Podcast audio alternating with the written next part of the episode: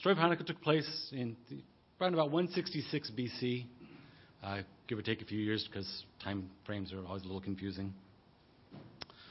Uh, but the story actually, as it relates to prophecy, there's a lot of prophecy involved in the story of Hanukkah, and it goes back before that.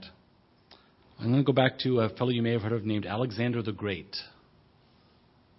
Everybody familiar with him? Yeah, rode a big horse, cut the Gordian knot, taught Greek to everybody. He spread Hellenic society throughout the known world at the time. Uh, in Hanukkah, often we talk about how evil the Hellenics, Hellenists were. But you know what? Spreading Hellenic society was not a bad thing. If he hadn't done that, how would the word of God have spread beyond that little nation of Israel? There needed to be a way for the entire world to hear the word in a language they could all understand.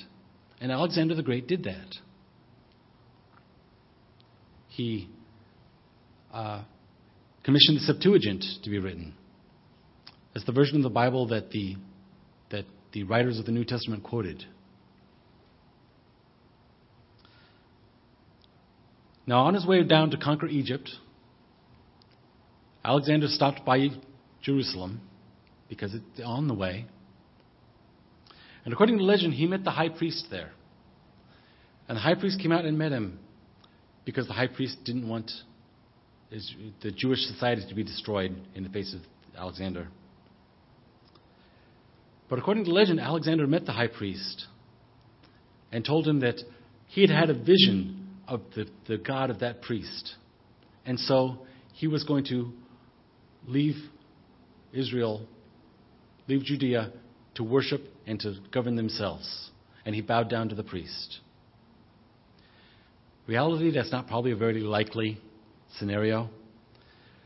There is no record anywhere outside of Jewish religious writing that Alexander bowed down to anybody ever.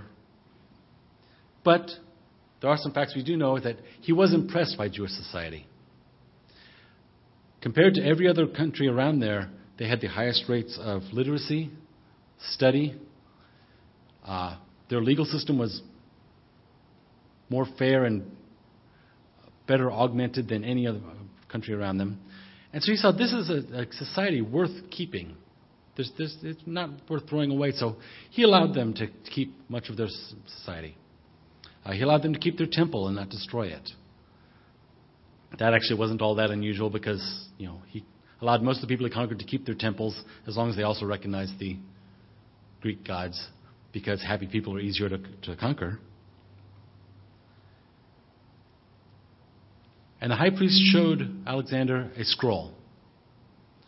The scroll contained the book of Daniel. Specifically, showed him verses 8, 21 through 22.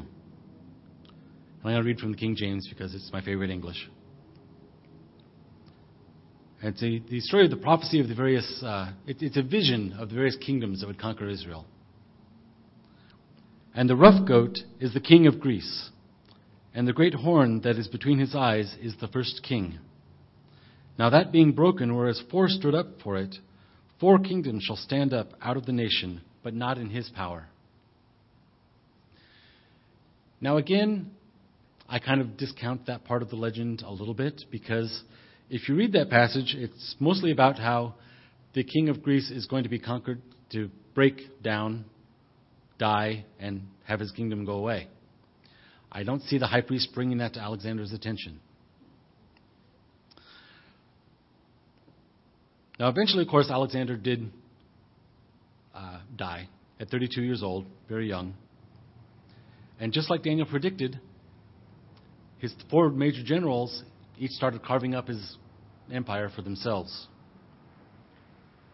They each began, began a dynasty in different areas, and the two that we're interested in are the ones, the uh, Seleucid, who was in what's in modern day Syria, and Ptolemy, who was in modern, well, in Egypt. Still modern day Egypt. It's still in the same place, hasn't moved. Uh, now, after various wars back and forth, and you can see why the Ptolemies and the Seleucids, if they're fighting each other, you know, Syria's up here, Egypt's down here, and in the middle is Israel. So Israel got to be the battleground for the Ptolemies and the Seleucids to fight back and forth over each other for a long time. They each wanted to control the trade routes that went through there, and they each wanted a buffer between them and their enemy. And after various wars, the Ptolemies and the Seleucids settled down to various fighting with each other, and eventually, at one point, the Seleucids were in power over Israel, and that's where we get to the story of Hanukkah. The fourth king, Antiochus. Antiochus IV was born in 215 BC, ruled from 175 to 164 BC. He took upon himself the name Antiochus Theos Epiphanes, which means Antiochus, manifest God. Uh, I'm sure you've heard before that the people tend to call him Antiochus Epimanes instead, which means Antiochus the crazy guy. Now, between Alexander and Antiochus IV, we're looking at about, oh, 150, 200 years. During that time, Hellenic society took, took deep root in Israel. The, these educated people looked at the, the philosophers of Greece and said, well, they've got medicine, they've got philosophy, they've got mathematics that's much better than ours. And so they started studying Greek society more than Jewish society. And you ended up with a split demographic in Israel. You had the Hellenists and the traditionalists. The Hell- Hellenists and the Jews, as we often, but the, the Hellenists were Jews too, but it's a little confusing. Anyway, Antiochus has to consolidate his power. He has to choose one side or the other to support. Alexander supported the Jews as long as they uh, acknowledged that the Hellenists were important too. Antiochus moved a little farther to the other side, and he said, well, the Hellenists are the way that it needs to be. And so he actually forbade Jewish practice. He forbade Jewish worship in the temple. He forbade the study of the Torah. He forbade the Jews to circumcise their children and keep the commandments. Uh, all techniques you'll recognize again at the Inquisition, a thousand years later, or at the pogroms. These, these are typical tools of the enemy to make the Jews not be Jews anymore.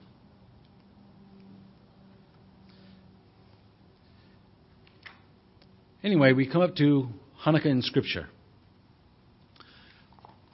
Norm already read for us one of the. Oh no, you, you didn't actually read the one I was thinking of. John 10:22. We're all familiar with the idea that that's that's where Hanukkah is mentioned in Scripture. It's not even in the Hebrew Bible, but in John 10:22 is the, the feast of dedication is mentioned.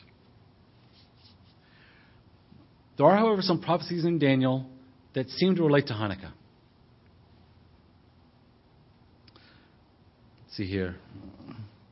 And I'm, to save time, I'm just going to mention a couple of them and, and read one. Uh, in Daniel 9:27, we have a mention of the abomination of desolation, uh, which is what the, Mac- the book of First Maccabees calls the abomination of desolation, when Antiochus set up a sacrifice to Zeus in the temple and defiled the temple for the worship of God.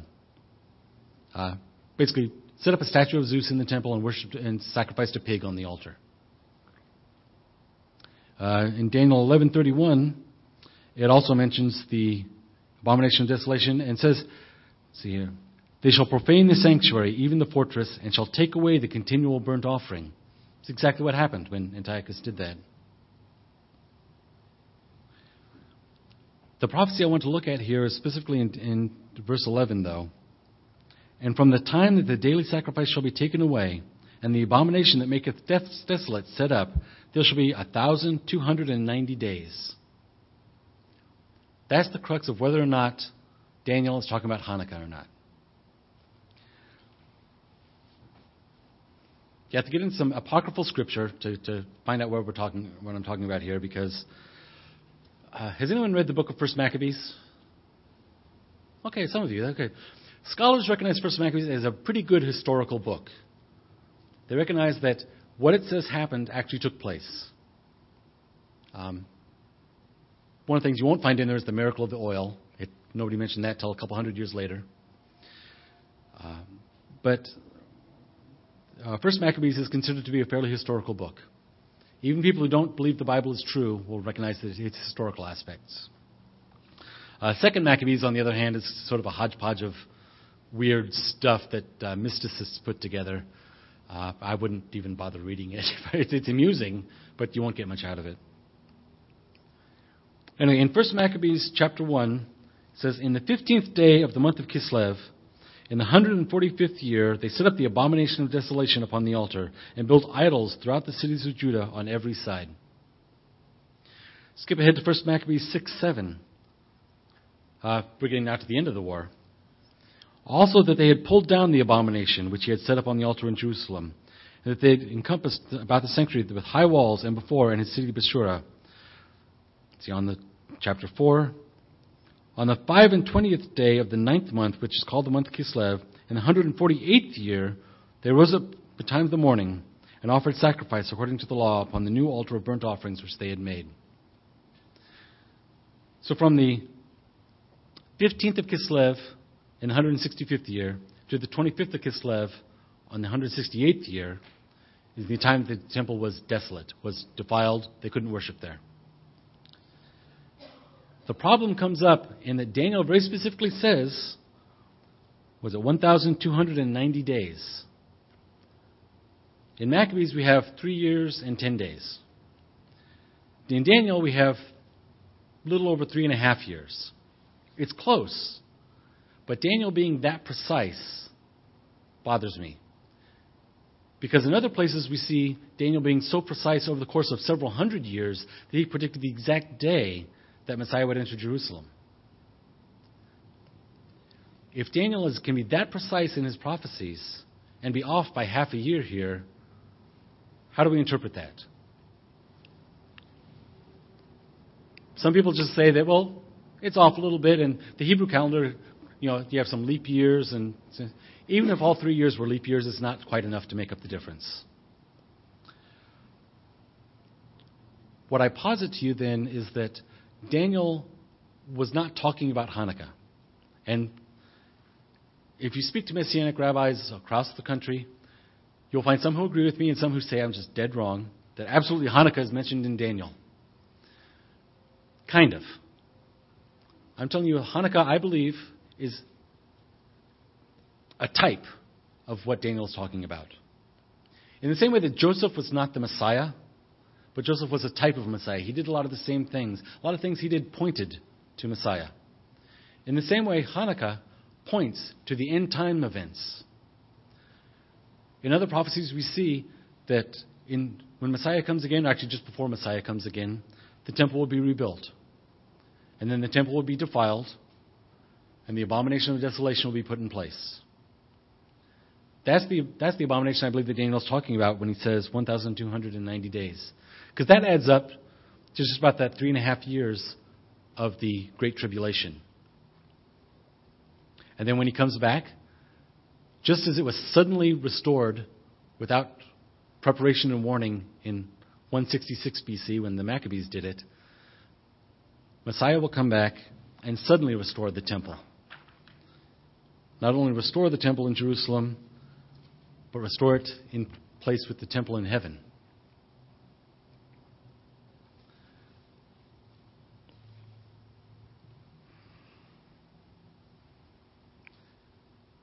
That's the important thing to remember as we go through Hanukkah, is that this is a symbol. This is not, when we light our Hanukkiah, and I, I, I meant to bring a Hanukkiah and I didn't, and I think I know about five or six other people meant to bring one and didn't. But when we light our Hanukkiah, it is a symbol of what took place a little over 2,000 years ago. It is also a symbol of what will take place sometime in the future. I don't know. It could be next year, could be tomorrow, could be another thousand years from now. The symbol is that as we look at Hanukkah, we are dedicating ourselves. Not necessarily to the temple, but dedicating ourselves to the service of God, just as the temple was dedicated to the service of God. It's a festival of lights, but the lights are just a symbol. Um, So as you light your candles each night and watch that light grow as you light one more candle every night, try to take that lesson into your heart and dedicate yourself a little more to God every day. That we try to do that every day throughout the year. But we've got the picture during these eight days of how easy it is to just add one little more light to our lives, one little more action that dedicates ourselves to God, so that at the end of the eight days, we're burning so bright and so hot that the world cannot ignore us. Thank you.